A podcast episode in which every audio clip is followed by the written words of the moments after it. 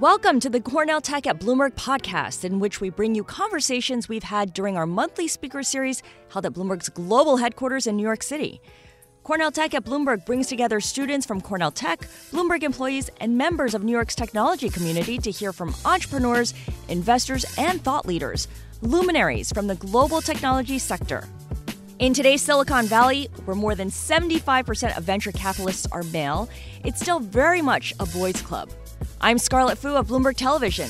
In this episode, we meet with a panel of female CEOs to discuss how to empower more women to start businesses, and once they do, how they can scale them to entrepreneurial success.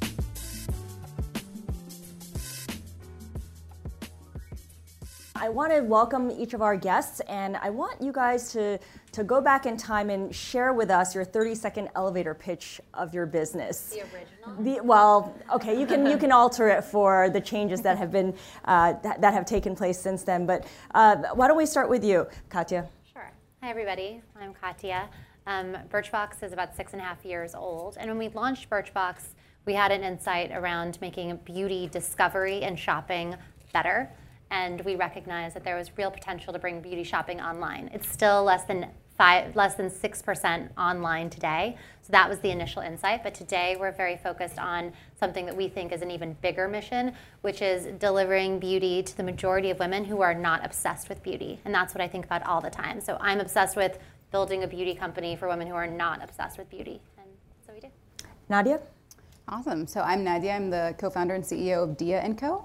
Uh, we are I guess, two and a half years old at this point, and Dia was founded really on the belief that women of all sizes wanted to participate in fashion. So we serve exclusively women's sizes 14 and above, uh, which in the US today makes up about 67% of the population. The average size in the US is between a 16 and an 18.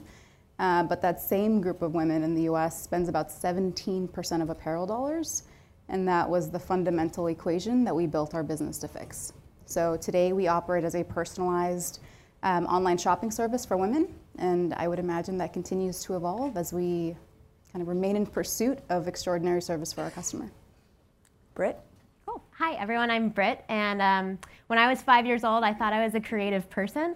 I played with Legos and blocks and colored a lot, and then um, I realized 20 years later, at the age of 25, that I suddenly started telling people I wasn't that creative, and all of my girlfriends um, started saying the same thing.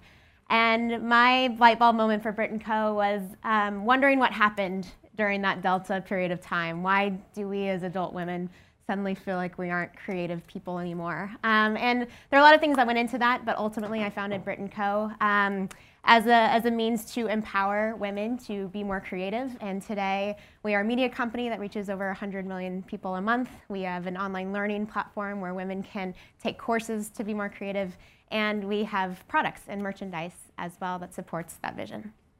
All right, so let's start with the universal challenge that uh, something men and women struggle with alike, which is fundraising. Is it more difficult for women? Nadia, what do you think? Uh, I think it is. I think it's. hell I mean, it's, hell yes. Emphatic hell yes. it's, it's hard. It's hard to look at the numbers any way in the world and not come to the conclusion that the cards are stacked against female founders. Um, I believe the stat is currently that 93% of VCs are men, um, and I think, you know, it would be uh, irrational to assume that that is a bias that doesn't impact decision making. Uh, probably for the case of all three of us, we're also building businesses for women. So not only is it a, a problem in interacting with somebody kind of at the founder level with a venture capitalist, but actually getting them to understand why the product that you're bringing to market serves such a profound need for a customer that is very foreign to them is, I would say, a secondary hurdle um, that makes it very challenging to raise money as a female founder. Yeah, it's like a double dink. Yeah. For sure. To have a to be a woman and also build a business for a female consumer. It's But it's really awesome when they say that they're going to ask their wives or their daughters what they think. I've had I've had many administrative assistants come into the room. I've had wives called in meetings, um, and look, that's a logical way of you know kind of learning a little bit more. But you know, when one thing that was staggering to me was that the fundamental numbers about the beauty industry. The beauty industry is the fastest growing mature industry that exists. It's $500 billion today, and less than, in 2010, less than 5% of it was sold on the internet. I mean, at a fundamental level, somebody was going to win that, right? And, and of course, I think it's more logical that as a female consumer, we could relate more to the reason why it wasn't happening. You know, I think that we could put the, put the pieces together and say, consumers want something that's at the intersection of efficacy, like deliver me the right product, and delight. Mm-hmm. And that's a, a, truth, I think, for all consumers, not just female consumers, but I think we could really understand what that would look like in a different way. And it was extremely hard to paint that picture if you're a first mover in a category. So, Brit, do you then go out and target female investors? I mean, is there a pushback from female investors who say, hey, you're only coming to me because I'm a woman and you expect me to, to sign on because I'm a woman? No, I think the female investors actually like generally really supportive and, and empowered, empowering towards female entrepreneurs. They're just so few of them, to your mm. point. Um, and a lot of them are actually earlier stage, and I found a lot of them to be earlier stage investors too. So as you're raising growth capital, it's it is much even probably a bigger percentage male. But I do think that's the only way to really change the equation of, of empowering more females to become entrepreneurs is to have more females as investors um, who can support you know that that roadmap for us. And of course, a lot of our audience members are at school, at business school. They might be at Cornell Tech, they might be at Columbia, they might be in the community. So you want to leverage your existing networks as well. Uh, for Katia Nadia, it's Harvard Business School. Brit, uh, you worked at Apple, you worked at Google. Your husband is in the same industry, so you have a pretty wide circle of acquaintances. My question though is what if you lack those credentials? What if you don't belong to any one of those tribes? How do you go about finding and nurturing this network? Uh, one piece of advice that we got at the beginning was that it's very hard to pitch a business kind of in the concept phase as a woman, but what everyone understands is traction. And so one of our first goals was to do whatever we could to prove that they didn't have to believe us. The proof was in the pudding. And we did that. And I think that that's something that truly investors at the end of the day, if you can get beyond uh, belief and into rational decision making, mm-hmm they, they will make the rational decisions in the end. It just, I think the initial hurdle is, is higher and traction was our, our hack to getting there. Yeah, I think in the early days, um, you know, there's a lot that can hold you back from starting a company if that's your ambition. And a lot of times you can make excuses, whether it's, you know, you can't bring your full idea to fruition because you're not a, somebody that's a technologist, or whether you don't have connections in, you know, the investor community so you can't launch. But I totally agree. I think the barriers to entry to launching a business are lower than ever. It's actually pretty inexpensive to get a minimum viable product out there. Um, and traction speaks absolute volumes. For us, you know, my co-founder and I, neither of us were in technology, neither of us were in beauty. And I cold emailed every CEO of the beauty industry that you can imagine. Started my cold emailing hobby with Steve Jobs that got back to me right before I went to business school. Really? And it worked. It worked. Um, the, you know, my recipe for cold emailing is as follows. Very compelling subject line. an email that you can read without scrolling on an, a device, right, a smartphone and um, no business plan attached. So we had like a one pager attached to dive in more. And then you ask for something that's pretty hard to say no to, which in our case wasn't, will you participate in Birchbox and give us free samples? It was, can you have five minutes to give me advice?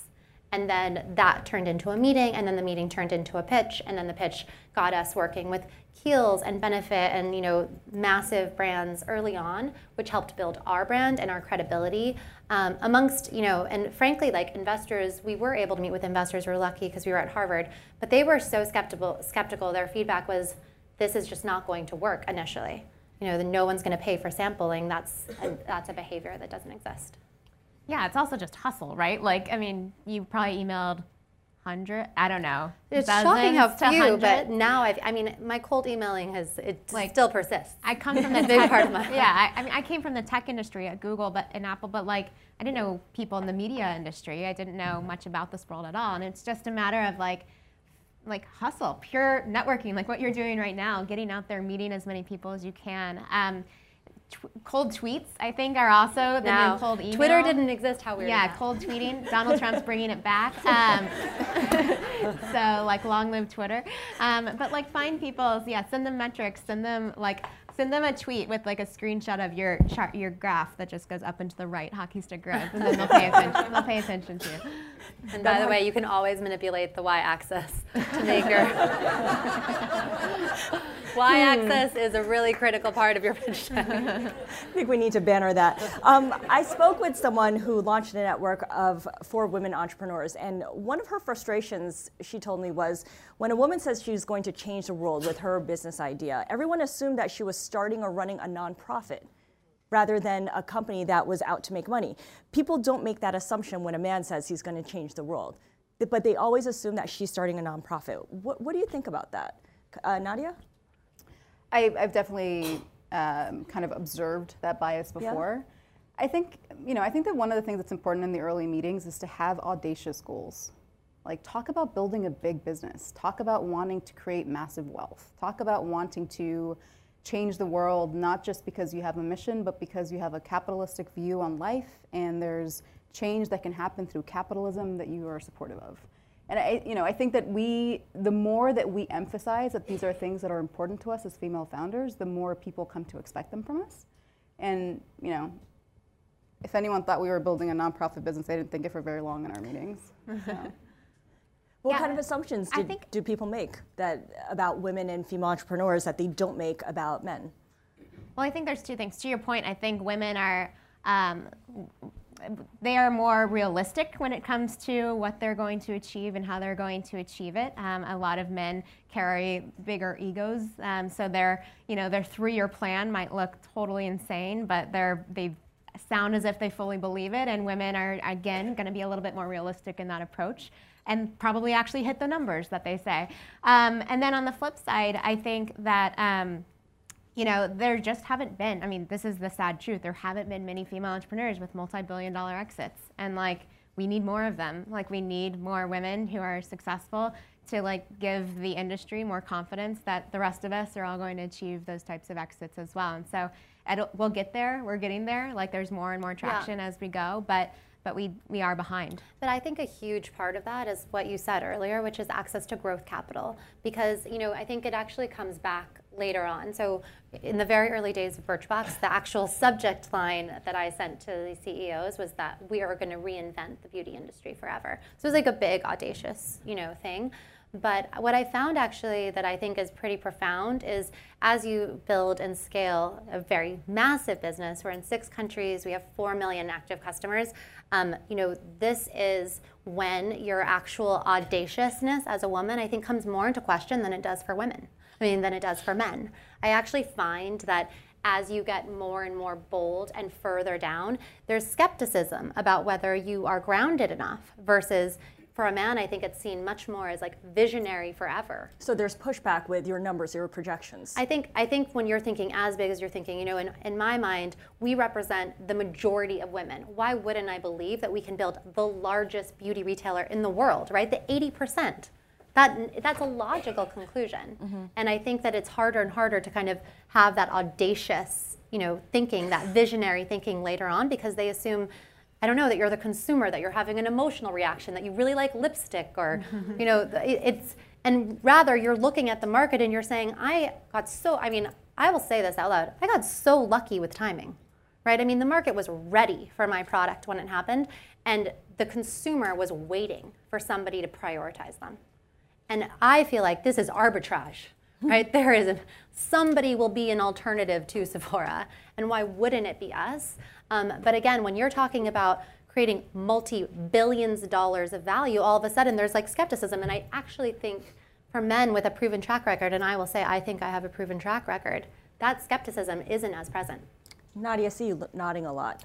Well, I mean, I think our businesses are very similar in that the numbers speak for themselves. We are also serving the majority of women uh, that the majority of retailers ignore. And so for us to be able to say that we see $80 billion of value being created in plus size apparel in the next 10 years should not be really a statement that anyone questions. That's just the way the math works.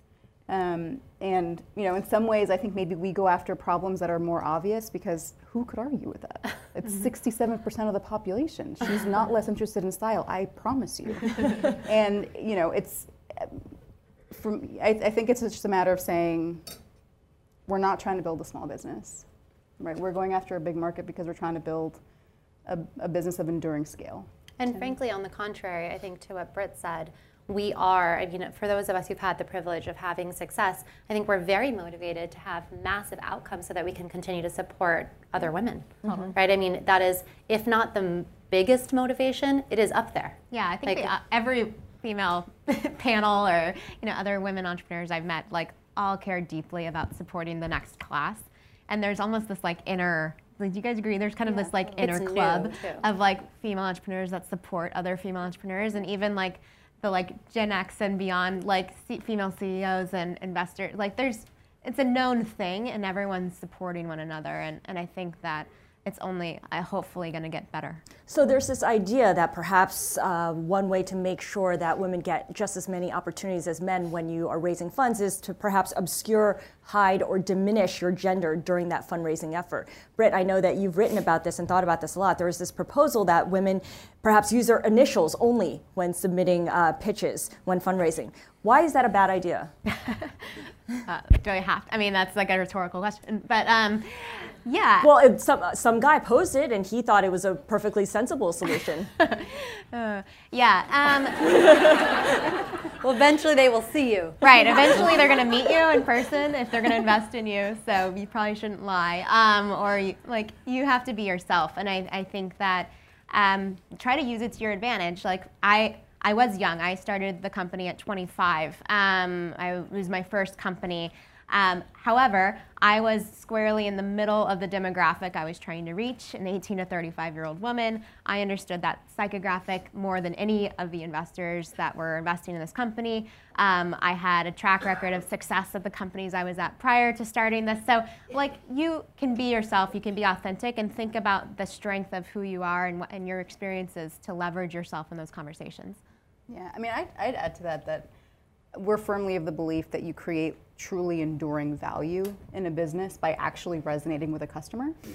And to the extent that you are uniquely positioned as a CEO to understand and build a product around your customer, I would celebrate that all day. Right? That these are emotional products. These are products that you want to be able to build deep connections with your customers with. That's critical. That that's how, you know, the businesses that have changed the world have succeeded. I also think it's a little bit of the inverse is true right now. I mean, I think the Silicon Valley, Silicon Alley, they're getting a lot of flack for not investing in women, and frankly, frankly, they're looking for females to invest in. So they're taking the meetings, and I would say, you know, we've benefited a lot from the fact that people were looking for women to meet with, to put on a stage, to, you know, those those kinds of things are happening too. So I don't think it's a bad time to be a woman and to fundraise as a woman um, and to at least get the meetings. Mm-hmm. But you know, it is challenging when you're pitching people who are not going to be your customer. Well, let's talk a little bit about business model versus mission. Um, for your businesses, some people might argue, why are you focusing on a content website that targets young women or young moms who want to be crafty? Why not target all people who want to be crafty or plus size clothing for women as opposed to plus size, clo- plus size clothing for, for everyone, for children maybe, for adults, for males. Um, there can be an argument made that male entrepreneurs don't seem to limit their market to men. So why are female entrepreneurs limiting their market to women? I, I, mean, I think it's the audience that we know the best, and we know that, and because we know them so well, we know of the massive problems that exist in these categories. Um, that of the audience that's not being served, and and like I just said, we're the best to serve them with that. So um, I also think, like in terms of sco- scope. Um, you know, you, you, have so many resources when you're starting out and you have to pick a narrow segment. Um, so it's like Facebook started just at Harvard and then they expanded to one more campus and one more campus. Um, so I think if you're going to pick the most narrow segment you can think of, um, you should know that audience really well to sort of ensure that you're going to be successful with them. So that's not to say that there won't be crafty men that you'll be targeting soon. Perhaps not. I see you. Nadia, what do you think? I think focus begets success. I think you know we don't choose markets at random. We choose markets that are large. We choose markets that are compelling, and then we focus on them. I think that that's actually the most rational way to build a business. Um, I think as you perfect a market, you earn the right to enter other markets, and as long as you're doing it in a way that is authentic to who you are as a brand. So we are and will always be a plus size brand. Should we serve plus size men one day? Probably. That's certainly not off the table. But you know, I think when you're trying to move very fast and you're trying to build a business with scale and with strong relationships with your customers, focus begets success. And one thing I heard from you, Nadia, and in fact from all three of you, is that you don't identify with the business model. You identify with your customer or the community that you serve. Um, my question is how do you hold firm to that and avoid getting boxed into thinking uh, through a narrow lens of whatever the business model of the day is whether it's subscription model um, an advertising model whatever is in vogue? How do you avoid that? I think you know it's actually like how can you not how can you not think about the customer? The world is doing the work for you right? The the reality of what a consumer is experiencing and their expectations is changing so exponentially every single day that if you don't think about your job as staying relevant to your consumer, then you've missed the point. That is our that is our vision. It's to be powerfully relevant through deep respect, and we do think that that is a completely different way of thinking about building a consumer product company because it means that you are not loyal to your product. You actually have to be somebody who could really question whether your product is going to hold up over time, but you say, I'm going to be loyal to my consumer. Mm. We are going to serve the 80% of women who are not obsessed with beauty, and whatever technology, whatever innovations there are to give her that experience, that is what we'll pursue. Um, but I do think it's really challenging. And you know, you asked a question about bad advice, and I'd say some of the worst advice we got at Birchbox was to lose focus early on. I mean, people pushing us and saying like, why don't you do this in every single category like in our first year? You know why don't you do it in fashion? Why don't you do it in dogs? Why don't you do it in and we said we will we we really believe this is massive and multi-billion dollars in and of itself and we will focus. Um, but it was kind of fighting against what people were saying they wanted to see us do to show our ambition well, how do you, uh, how comfortable are any of you with releasing a beta version of your business when you know it's not 100% ready? I, I know that mm-hmm. entrepreneurs always have to just kind of, there's a advantage to being the first mover, right? But what if uh, it's not ready, discuss the temptation of waiting until you get something perfect, just the way you had planned. It is never ready. Yeah, it's never perfect. it's never ready. If, if you if you could have gone seven years ago to when Birchbox was a twinkle in our eye, I mean, I would say that today it is mm-hmm. not what we even still then believed it could be. Right? It is hundred percent never ready. And I actually think I was talking to somebody who's lead a product person who's a woman on my team today and she was talking about her first startup that was a failure. She started so young, and it's so impressive.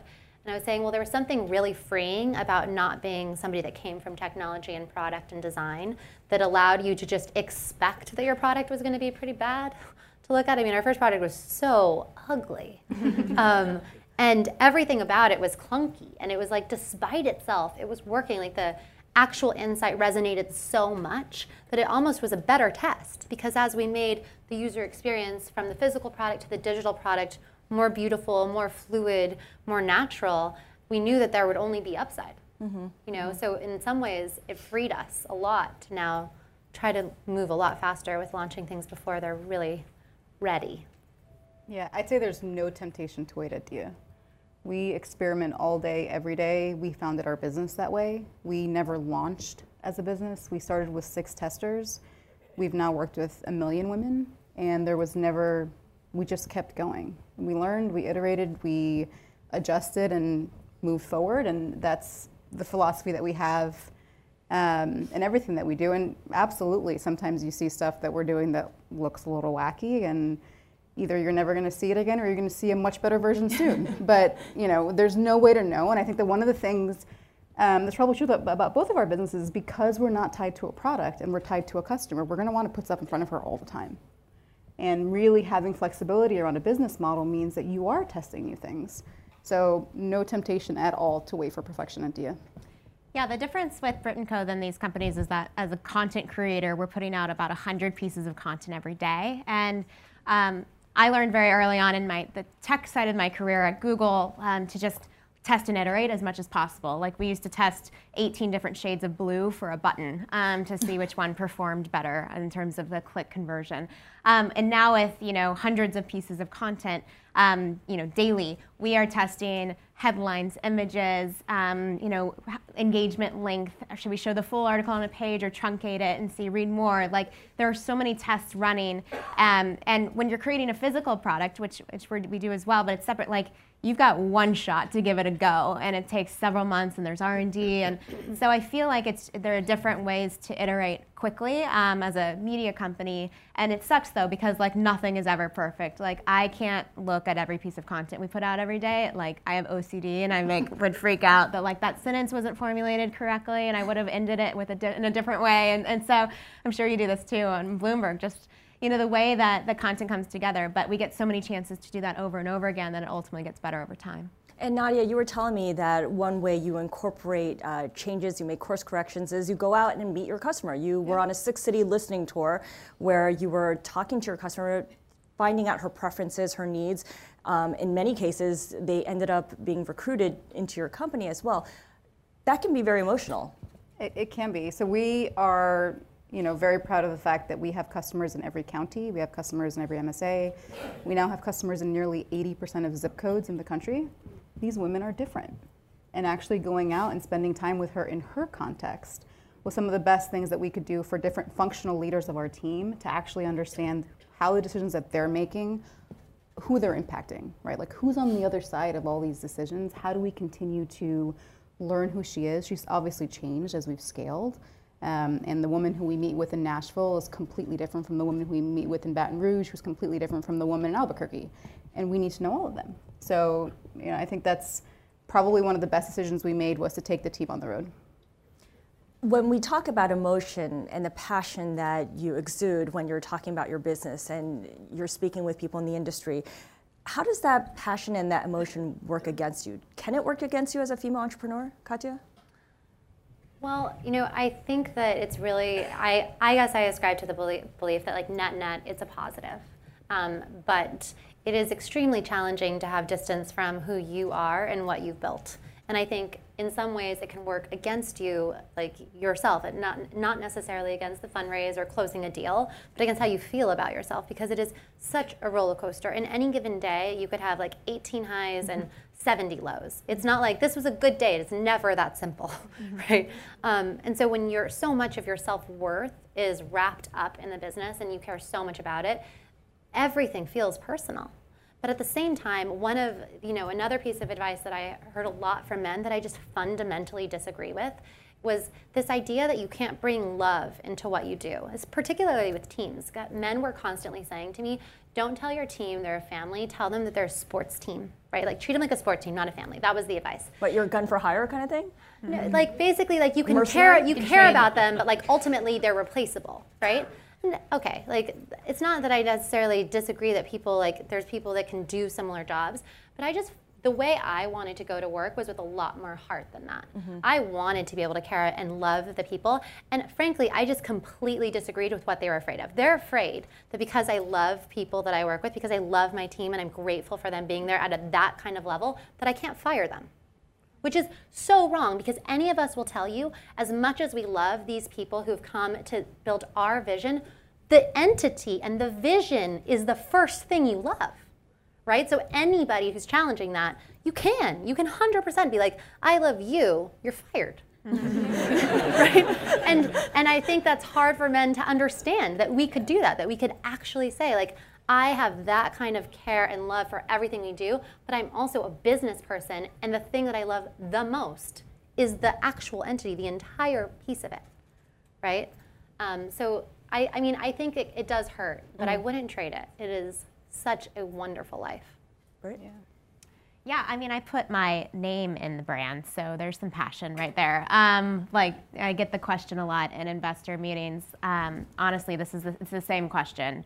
What happens if you get by, hit by a bus tomorrow? Um, and I don't know why it's always a bus. Like, could be an Uber, could be like on the subway. Um, but, anyways.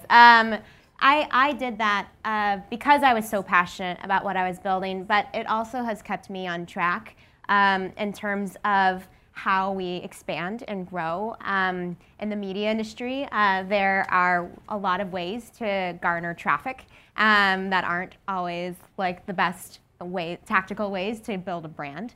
And we haven't gone there. Um, we don't, you know, cover a lot of topics that are taboo. We we stay pretty true to who we are because I think largely in part, like I feel so passionate about this being a, a long-lasting company, and I feel so passionate about our mission and our cause that um, I don't want to put my name on the line to take us off course. And it's funny because 100 years ago, almost every business was named after a person. We're in the Bloomberg building. Um, Disney, you might know, Walmart, Porsche, Hershey's, Rockefeller. Like all of these brands were named after people, and it was because these you wanted to know that person. You wanted to believe that it was an authentic vision, um, that you could talk to them if like you you had questions. Even today in small town America, there's like George's Auto Parts and Jane's Nails, and like you know Jane, um, she does your pedicures, and like and like that's the that's the environment I was trying to create. So in my case, I think passion for the company has has taken me in a totally different direction um, to keep it kind of within these guardrails of ever going too far off course.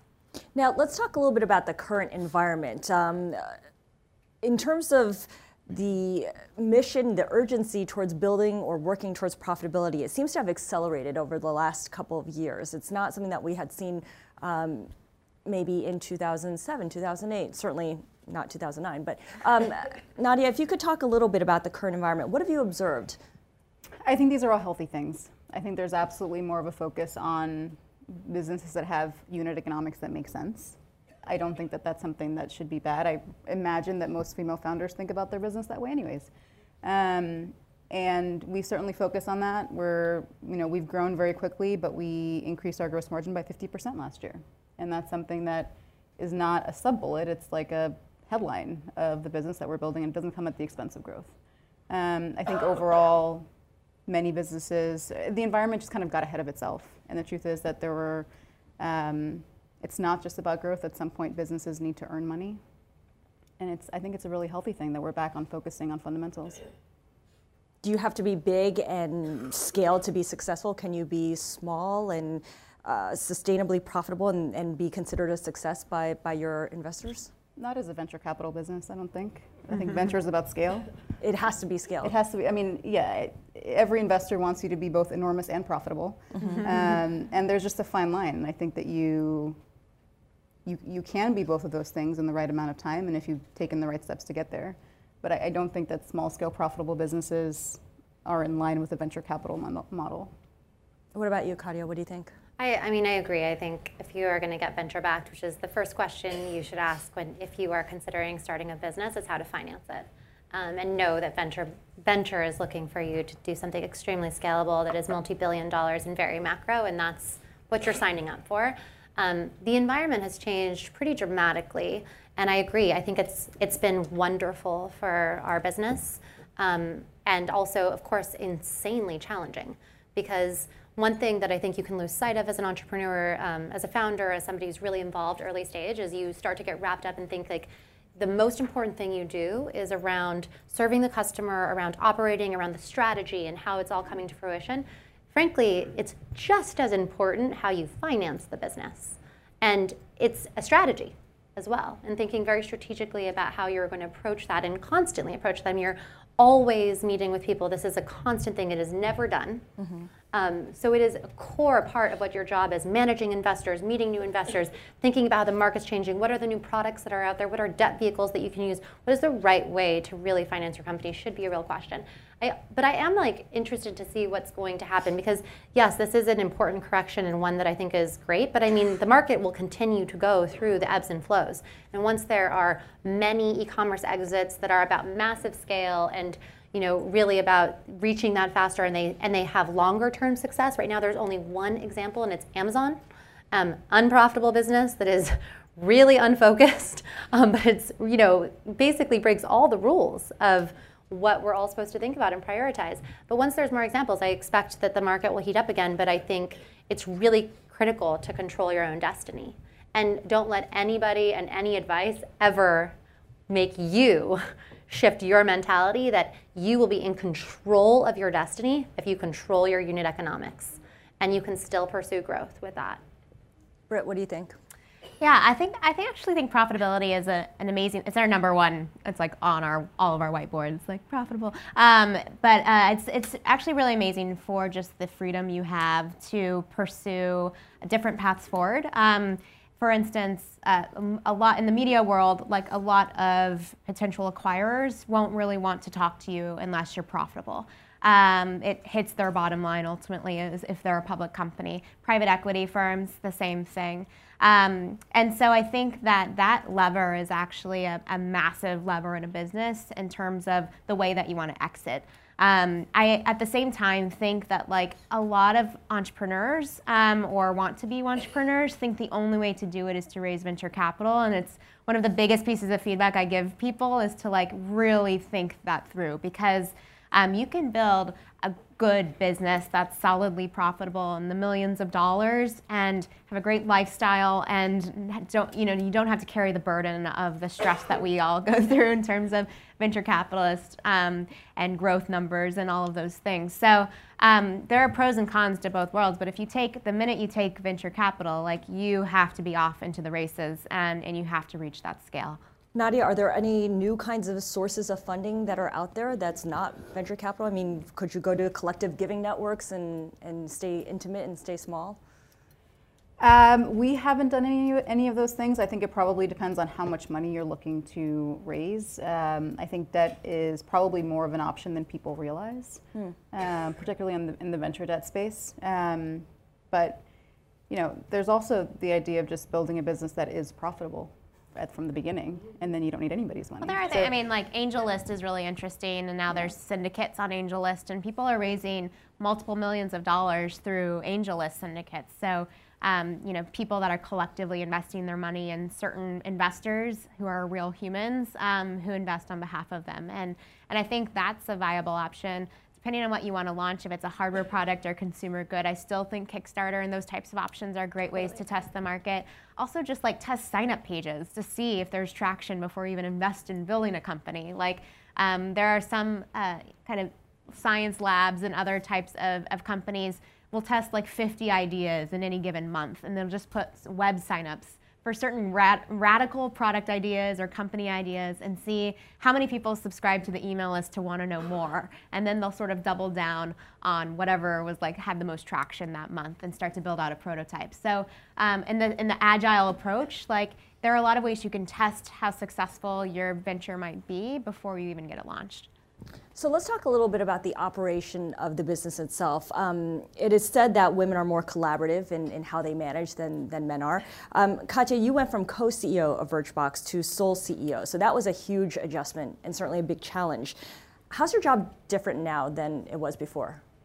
Extremely different, but at you know all stages of Birchbox, it was changing all the time. Kind of felt like every six months, the job requirement spec just looked dramatically different. Um, today, you know, what's the biggest difference is not having somebody who's kind of an equal partner where I'm really responsible for managing everyone else's development, you know, happiness, the culture, and that's it's not about like a shared responsibility and it's not about us coming together and saying, okay, you know, here's what I need, here's what you need. It's a lot more of me saying, okay, I'm really here to remove the obstacles from your personal development, from the company's goals, and then where I go to get my development has to be elsewhere, right? It has to be the board, a coach, my advisor group that I meet with um, every few months. So it is extremely different. Um, but it's also, you know, a really fun experience to kind of. A lot of people start their companies, and this, these are my own words, but I think it's similar for everybody to meet themselves. That was like a really big reason why I really wanted to be an entrepreneur. I just wanted to know what I was made of, and it feels like this gift of kind of force meeting these new aspects of your personality, even your limitations that you face, and then you decide, am I going to be the kind of person that overcomes this thing that I don't like about myself, or that you know feels very foreign to me, or am I going to succumb to it? Um, it's I feel like I'm getting to know myself so much better in this job than I have prior.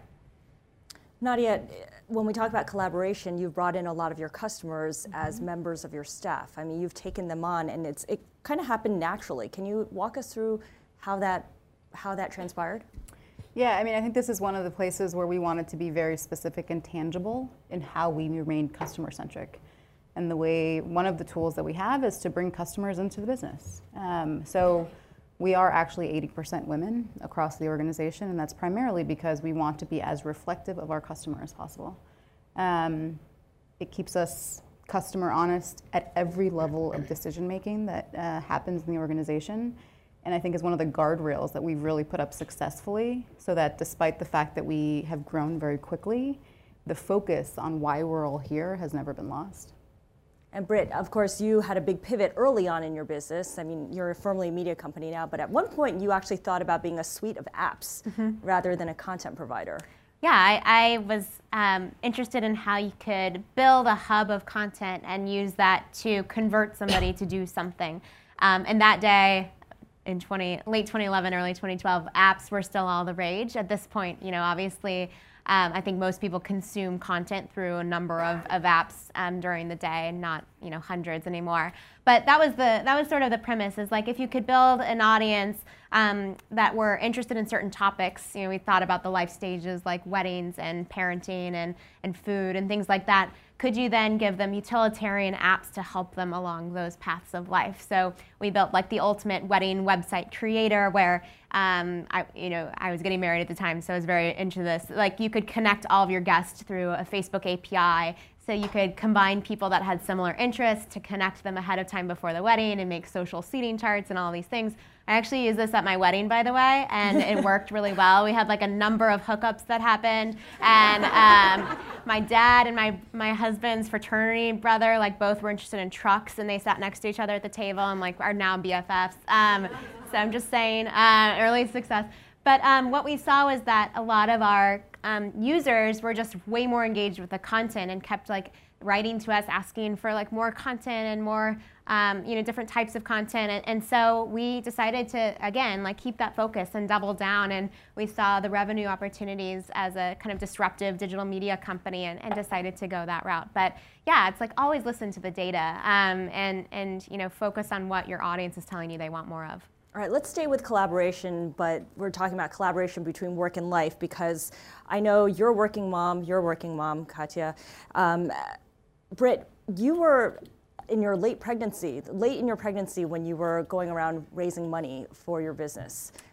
Uh, that, uh, so I was. There's no way to hide the fact that you're going to be taking leave at some point. um, actually, I yeah, I was I was I needed to raise uh, w- during my last trimester. I have two kids. Of the first kid, um, and to be honest, uh, some of my board members and advisors suggested that we bridge the company um, a couple months to get through that period so that I could have the baby and then go fundraise um, because there was perception that there might be bias towards me um, in the investor community if I were like eight months pregnant and fundraising, especially with the first child. I think there's, for some reason, with the first child, there's a lot of fear that um, as a new mom, you might totally freak out and like ditch the company and just want to be with the baby all the time or have um, postpartum or, or, a number of factors. So um, I obviously thought it was crazy, but I couldn't really argue, and, and so I did that. But what that meant was um, there was not really a maternity leave. Um, I had the baby, I got like a month or so of rest, and then like was right up and at it um, fundraising for our Series B round of the company. Um, so yeah, it's it's very stressful, and and uh, it's you know it's difficult to to raise a child. I actually think that for founders and CEOs who have children you know, it's um, it's hard to take maternity leave, and, and, it's partially because you don't want to. Like you want to stay connected in some way to the business, even if that's not working 100% of the time. You want to at least scan your email and make sure nothing's on fire. So. Um, I feel like the, the rules should sort of shift in some ways for what's expected of, of um, working moms who are CEOs and founders. Um, and, but everyone should have their own choice, of course. Like you should be able to do what you want to do. Katia, tell us about your situation because I mean, my situation no, is no, great. No. let, let, me rephrase. No, no, it's fine. So um, I got pregnant with twins my first round. Magical surprise. Um, and yeah, no, I think I and everybody was like, "What the hell is going to happen to?" Sure, and it was really hard. So I actually took three months maternity leave. I mean, I couldn't not take maternity leave that long. I was like physically feeding a human 20 hours a day. For two that, humans. Two humans for 20 hours a day. So like a human was like physically attached to my body for that long. So I had to take maternity leave. Um, and it was really great. It was the right time for the business. It gave me a lot of clarity. Um, I'm pregnant with my third. Surprise. Congratulations. Um, and feels awesome because it's one. So it's gonna be super easy, total layup. Um, but look, I mean, I don't. I honestly, people ask all the time, like, how do you do it? How do you do it? And New York is like built for it um, to ha- to make this happen. You know, I think certain people are built for it. I find myself to be like a far superior leader as a mother. Um, it is extremely challenging those initial months to get like oriented, situated. Yes, sleep. First of all, you're not sleeping anyways, and that was something people kept scaring me about, like sleep, sleep. And I'm like, what do you think we do as founders? Like, we literally don't sleep. Like, we're in training for sleep training an infant. Like, we know how to do this. Um, and you know, uh, the thing that I like didn't really understand, but it is actually pretty logical, was what it would do to my productivity to actually rest. And rest is different from sleep. So if you think about it, before I had children, the first four years of Birchbox, I was never not thinking about Birchbox ever. I mean, in a SoulCycle class, in a social setting, and frankly, everyone was like pulling it out of me. Everyone's like, oh, Birchbox, Birchbox, right? So I'm like giving it, taking feedback, like eating it up, right? So every waking hour of my day was like conversation about Birchbox. Now I have about two hours a day and then like all of my weekends to have like these moments that are just not about work. Mm-hmm. And so I rest my brain. I'm like more creative, very grateful for my experience like when I'm with my kids and very grateful to have something for me. Um, and I, I, like I said, I mean, I feel like it's a better experience with kids than I could have imagined. But trust me, like those first three months, you're like, how the hell? I mean, the truth be told, like the first like six months are a really interesting time. But um, but I, I try to tell women like try not to don't make an assessment of how you're doing those first six months. Like give yourself time to like have this new reality, to adjust your schedule, to be, give yourself permission and be nice to yourself before you assess really what how you're going to make changes in your work life and in your career. Nadia, what are your thoughts? Uh, does this change how people think about their timeline when they expand their business, they launch their business? So I do not have children, although I am now looking forward to it even more. Are you pregnant? Uh, and I am not pregnant. Okay. Um, but you know, I I think that there's um, an opportunity in life to do many things, and I think that one of the most important things as um, you know female professionals is to stay focused on what you're focused on now and then begin to focus on the next step when you are in the next step. And for me, that means that I can stay focused on the business that we're building for however long. Uh, you know, my situation is what it is. Um, and then there'll be a new kind of set of challenges and a new set of experiences. And you know, as long as you uh, live only in one moment at a time, I think the anxiety and the worry and the pre-planning that you really shouldn't be doing um, before you need to uh, becomes easy to avoid. Thank you for your time, ladies. Thanks for listening. Be sure to follow Tech at Bloomberg on Twitter, like Cornell Tech at Bloomberg on Facebook, or email techevents at bloomberg.net to get invited to future events in this series. You can also watch any of the interviews from this series on Inside Bloomberg on YouTube.